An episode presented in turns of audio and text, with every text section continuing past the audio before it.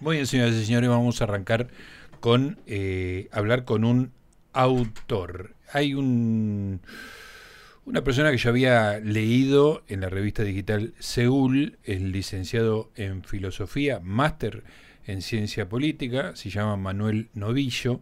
Em, eh, escribe sobre política, escribió sobre, entre otros temas, tiene cinco notas, tengo acá, algunas en colaboración en la revista Seúl, y una era muy, muy llamativa porque era una descripción del sistema electoral tucumano, que era, digamos, una este, radiografía de algo que nos resulta un poco misterioso y, ajeno y con conocimiento de causa. Pero hace poco eh, se contacta Manuel conmigo y me dice, soy poeta, escribo poesía, me gustaría mandarte unos libros míos. Bueno, ah, bueno, fenómeno, qué sé yo. Me manda los libros, dos libros, Un invierno fuera de casa y Cómo llegar a donde estás. Y leo y encuentro, pues yo, viste, me decís poesía y llevo mi mano a la cartuchera porque no sé lo que va a venir, viste. Y al final siempre me termino entregando. Le hemos dedicado poco a la poesía acá en Libros con Eñe por mis limitaciones, básicamente por mis prejuicios. Pero me encuentro con una escritura muy llana, muy directa, muy buena, de mucha calidad y además muy conmovedora, digamos, ¿no? Con cosas, con cosas chicas. Ahora vamos a hablar de eso con el autor, con el señor Manuel Martínez Novillo, si no me equivoco, porque pone una M. Ahí está, Manuel Martínez Novillo. ¿Cómo te va, Manuel? Gustavo Noriega te saluda. Hola, Gustavo, ¿cómo estás? Todo muy bien. Gracias por, por invitarme. Por favor, un, placer y como, como decía, eh, me encuentro, yo te había leído, digamos, tus mm. artículos más relacionados con la política y me encuentro con un, con una, con un poeta, digamos, con una poesía que yo, que no sé nada de poesía, llamaría directa, digamos, ¿no? Es una, es una poesía que... ¿Cómo le describirías vos? Y me sacás del nudo en que me metí solo. Sí, no, me parece que... No, no, me parece que está, me parece que lo que decía es cierto. Yo estaría de acuerdo con que la... Estaría de acuerdo en decir que la poesía que, está, que escribo, en, que está en esos libros, y digamos mucho en el último libro, en Un invierno fuera de casa, es esencialmente una poesía directa y creo que un poco desvío retórico, diría, un poco así. Ajá. Que, y creo que si hay como verdaderamente un esfuerzo de mi lado de que sea así. O sea, creo que la, desde hace un tiempo siento que, digamos, un poema como cualquier tipo de texto es algo que es un objeto artístico con el, con el que uno quiere comunicar algo. O sea, que ese algo tiene que estar en el texto si, y si, si no está, no lo vas a poder comunicar. O sea, eso quiere decir, o sea, no, no va a haber nadie que te explique, no, no voy a estar yo como autor al lado. Claro, claro. Acá quise decir tal cosa, claro. Sí, y entonces, o sea, quizás yo en algún momento pensó que la poesía era otra cosa, pero de, algún, de un tiempo a esta parte, me parece en gran medida eh, influenciado por poetas. Un poeta en particular que me parece que tiene mucho de eso y que estaban hablando recién con Santiago, eh, obviamente el propio Santiago Lach es así, pero Borges en gran medida también es un poeta así. Borges yo lo leo como un poeta que está muy concentrado en comunicar algo directo sí. y, y hacer un esfuerzo por decir, bueno, este, este objeto tiene que ser construido para decir algo que a mí me interesa, que a mí me preocupa, que a mí me conmueve, pero que eso que esté, que quiero decir, esté en el poema y que llegue. Claro, claro, hay, una, una idea, una vivencia, un, un algo a transmitir, digamos, ¿no? Y como que eso es lo importante para vos. Después la retórica de Borges es muy distinta a la tuya, digamos, ¿no? exactamente, exactamente. Yo creo que, a ver, está, está muy bueno eso, porque quiero decir, creo que quizá lo peor que uno puede aprender de Borges sería imitar la retórica. Claro, no, no, no, llega nunca, claro. Es lo que pasa, es lo que pasa mucho y pasa mal, digamos. Eh, pero creo que hay mucho que aprender de Borges como poeta en ese sentido, en el sentido de que yo siempre lo veo como un poeta muy concentrado en decir eh, muy concentrado en transmitir algo que a él le interesa. Sí, sí, sí. Entonces, yo cuando pienso eso, o sea, pienso que eh, yo creo que, la, digamos, gran parte del material de la poesía contemporánea, digamos, digamos, llamemos poesía contemporánea, la poesía que se escribe en los últimos 200 años más o menos, eh, es como un material de, de, de, pensamiento y sentimiento que uno no termina de comprender del todo. Uno, digo, uno como poeta, digamos, uno como persona que intenta escribir o que está atenta al mundo sensible. Sí. Entonces, ese material de ciertos sentimientos que uno no termina de comprender y se y encamina a escribir algo para terminar de comprenderlo. Entonces, eh, que te impresiona por alguna razón, que te parece que es importante por alguna razón, pero no terminas de saber bien cuál es. Entonces, a mí como lector de poesía, la poesía contemporánea buena me, hace, me hace terminar de entender cosas. O sea, me hace terminar de entender un pensamiento sobre eh, volver a la casa de la, de la infancia. Sí. Pensando en Borges, pensando en Fervor de Buenos Aires, justo hablando con Santiago. Sí, sí, tal cual. Y, y, y yo intento que hacer algo de ese tipo, en el sentido de decir, bueno, esta sensación que yo siento y que, y que me cuesta terminar de comprender, bueno, intentemos terminar de entenderla en, el poema, pero que llegue a alguien, digamos. O sea, que esto que a mí me produce en los buenos poemas, intente que, que mi, mi, poesía intente producir algo de eso. Intente, ¿no? O sea, quiero decir, por lo menos que esté el intento de que sea así. Claro, está muy bien. Eh, Manuel, ¿cómo, cómo, ¿cómo es el ambiente literario en Tucumán para un poeta, digamos? ¿Qué, cómo, ¿Cuál es tu movida? Vos tenés tu, profesión, sos, tenés un par de títulos este, universitarios, pero hay una cosa muy fuerte que es la poesía, digamos, vos te contactaste conmigo para que yo conozca tu poesía, digamos, ¿no? Lo, otro estaba dando vueltas por ahí. ¿Cómo, ¿Cómo es tu actividad como poeta? bueno, es una, una pregunta interesante. O sea, eh, creo que, a ver, en gran medida, eh, desde que yo publiqué, yo publiqué mi primer libro de poesía cuando era muy chico, con los 18 años. Mi viejo, mi viejo es poeta, mi, papá es poeta, es psicoanalista y, digamos, soy un poco, eh, un, digamos, mi viejo un intelectual y yo soy un poco, bueno, un, influenciado muchísimo por él, digamos. Y, y publiqué un primer libro de poesía cuando era chico, que es un libro que hoy en día no puedo leer, pero, pero, pero que en algún sentido agradezco haberlo publicado porque aprendí mucho después de eso, digamos, y haberlo, y haber salido hacer algo con eso me sirvió mucho para, para cambiar mucho, para aprender mucho. Y, y, el, digamos, y la poesía me acompañó durante mucho tiempo siendo de alguna manera algo que yo sabía que iba a ser una cosa muy apasionante para mí, pero a la vez tenía que completarlo con algo, digamos, yo tenía que dedicarme a una cosa y a mí me... Y la poesía al, fin y al cabo es algo que no te lleva tanto tiempo, o sea, que singularmente la poesía la poesía es algo que te, que, que, a, mí, a mí por lo menos, pero esto lo escuché de, de, un premio Nobel de Seamus Henny, que decía una, una frase muy linda que decía, la poesía, el premio Nobel irlandés poeta, que decía, los poetas más bien no tienen que pensar eh, cómo aprovechar el tiempo, sino tienen que ver qué hacen con el tiempo que les sobra. Digamos. Y, y Seamus decía que, bueno, él había decidido enseñar, de alguna manera yo me dedico un poco a eso también, o sea, yo me dediqué a hacer una carrera académica, que es un poco de lo que vivo, yo me dedico un poco a la ciencia política, un poco al, derecho, un poco a la escritura también, a la escritura en derecho, eh, enseñar escritura, y, y, a y digamos que esencialmente a, investigar y a, ser docente, digamos. Claro. La, el ámbito literario en Tucumán, desde que yo escribí mi primer libro hasta ahora, sí creció mucho, digamos, o sea, por ejemplo, hoy en día en Tucumán sí es un lugar en el que hay editoriales que, por ejemplo, en ese momento no había. O sea, cuando yo saqué el libro, me acuerdo que lo publicó un gran poeta porteño que es Víctor Redondo.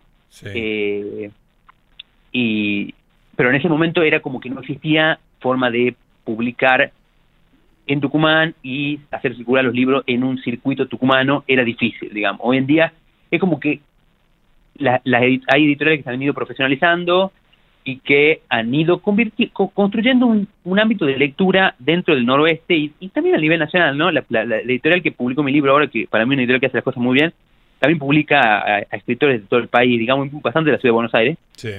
Y, pero hay algo que yo diría, digamos, que es que, y esto como quien nada, no le escapa al bulto de las cosas que, que quizá uno haría mejor. Digamos, yo siento que este fenómeno lo veo en Tucumán, pero habría que preguntarse si quizá es algo que pasa en otros lugares también.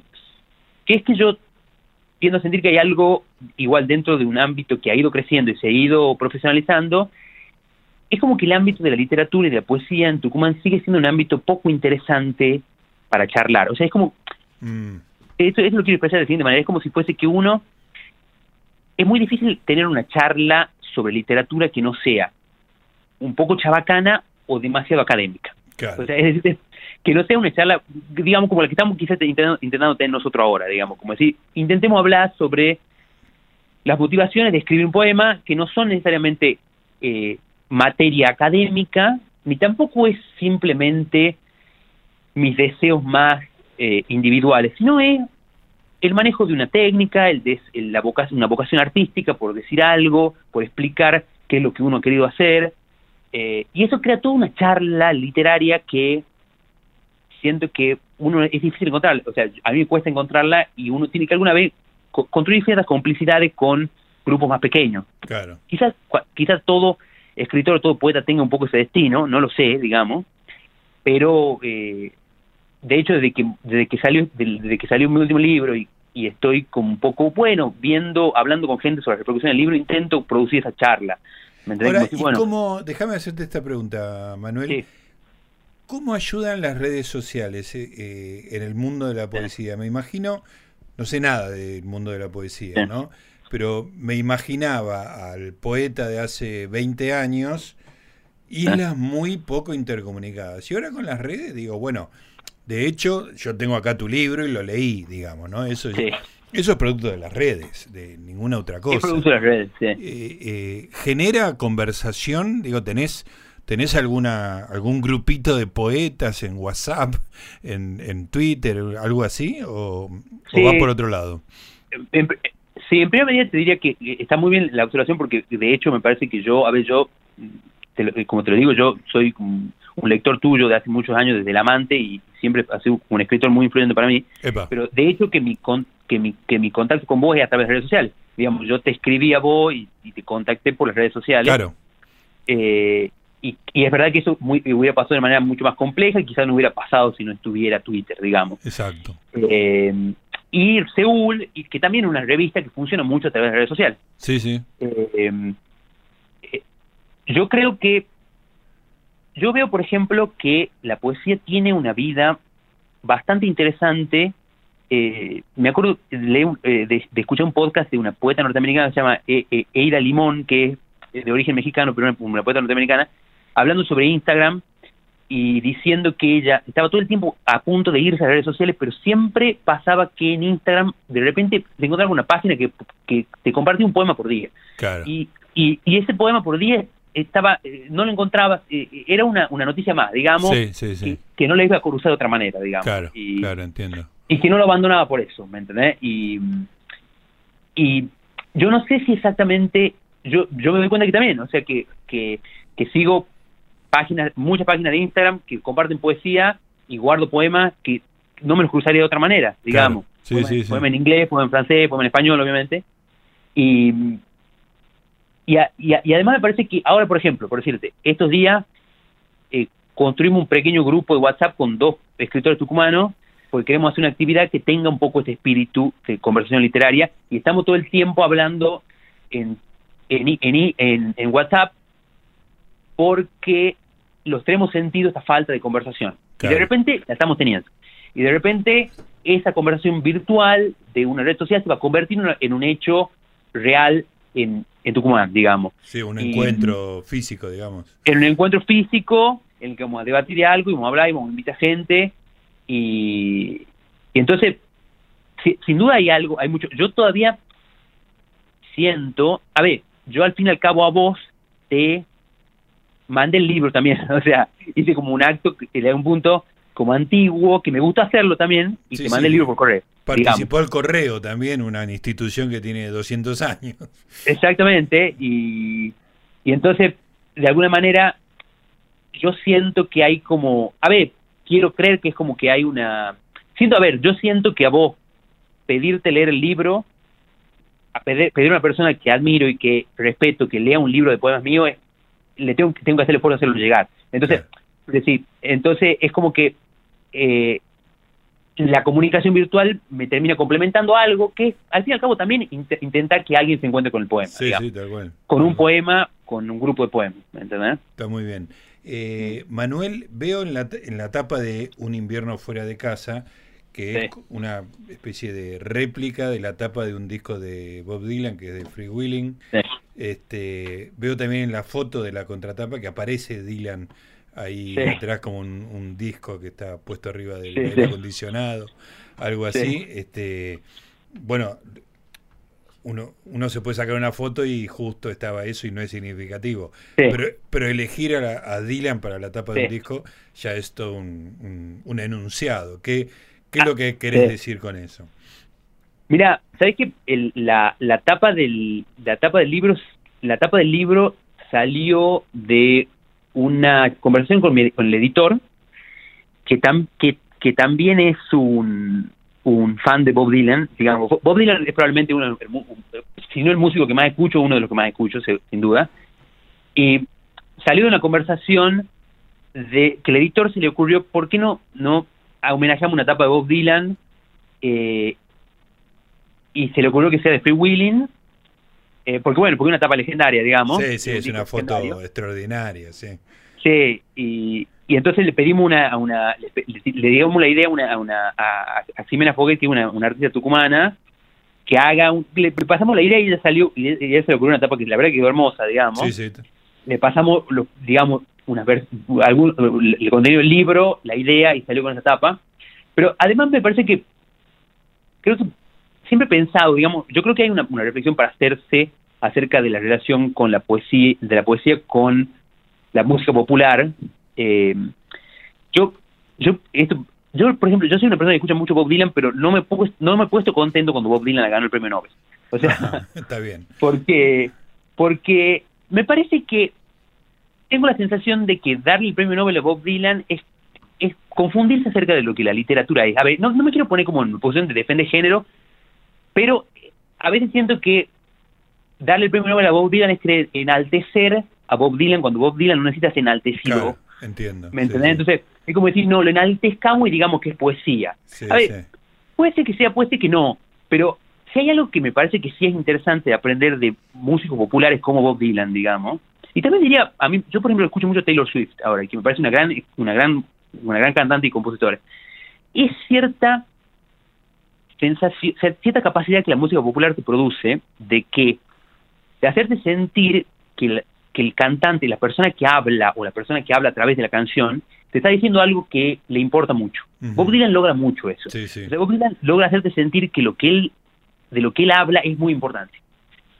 Y, y eso es algo que, que a mí me parece esencial para la poesía, y que sea para la literatura en general, y era algo que lo, dice- lo dice Borges en el, en el diario de Goy Casares, dice que lo más importante es lograr, no es lograr que un lector sienta que lo- la- el tema del que hablas es importante, sino que sienta que a vos te parece importante. Claro. O sea, que sienta que a vos como, como autor o al, o al narrador o a la persona que habla en el poema, que esa persona hable con, como, como, si, como si lo que hablara fuera importante. Claro, claro. ¿Me entendés?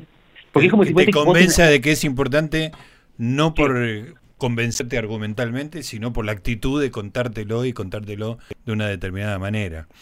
Exactamente. O sea, que, la, que, el- que el- el tema no tiene por qué ser interesante en sí mismo. Entonces, lo que es interesante es, o sea, el, el au- el autor te convence que es interesante, Claro. porque a él le interesa, entonces vos de alguna manera te enamoras de la voz del autor, te enamoras Sí. de la... De la te, te, te, te interesas porque esa por el, el- me parece una, una, una situación muy interesante porque te, te interesa por una voz Sí, por que habla está, está que, muy bien. eh, entonces, me parece que Bob Dylan logra mucho eso. Y, y entonces, aprender de, de un cantante como Bob Dylan no es necesariamente aprender de su fraseo, ¿me entendés? Sí, sí. Sino aprender de algo más que creo que pasa mucho en la música popular. Creo que la música popular tiene mucho para dar sobre eso. O sea, Está muy bien. sobre lograr que alguien sea im- importante, o sea, interesante, digamos. Manuel, me quedé sin tiempo. eh, voy a leer algunas de las poesías ahora en la última media hora. Y una que me le, le tengo la memoria este, corta y las leí todas en, en así en fervor de Buenos Aires. Este, Sí. pero, pero hay una que me gustó muchísimo por, por el recorte casi arbitrario que vos hacés de la realidad, que se llama Flaco. Este, son dos personas en un, en un auto, en la ruta, tienen que dar una vuelta en U, no sé, me parece genial Sí. que eso sea una poesía. Pero me parece Sí. excelente, así que te la voy a leer Bueno. dentro de un ratito, si, si vos me lo Bueno, si vos no me cobras este regalías. no, por supuesto, con todo gusto. Y nada, muchas gracias, Gustavo, por para mí un placer conversar con vos. Manuel, te mando un abrazo y seguimos en contacto. Dale, abrazo. Ahí estaba Manuel Novillo, eh, filósofo, político, autor de Un invierno fuera de casa y cómo llegar a donde estás.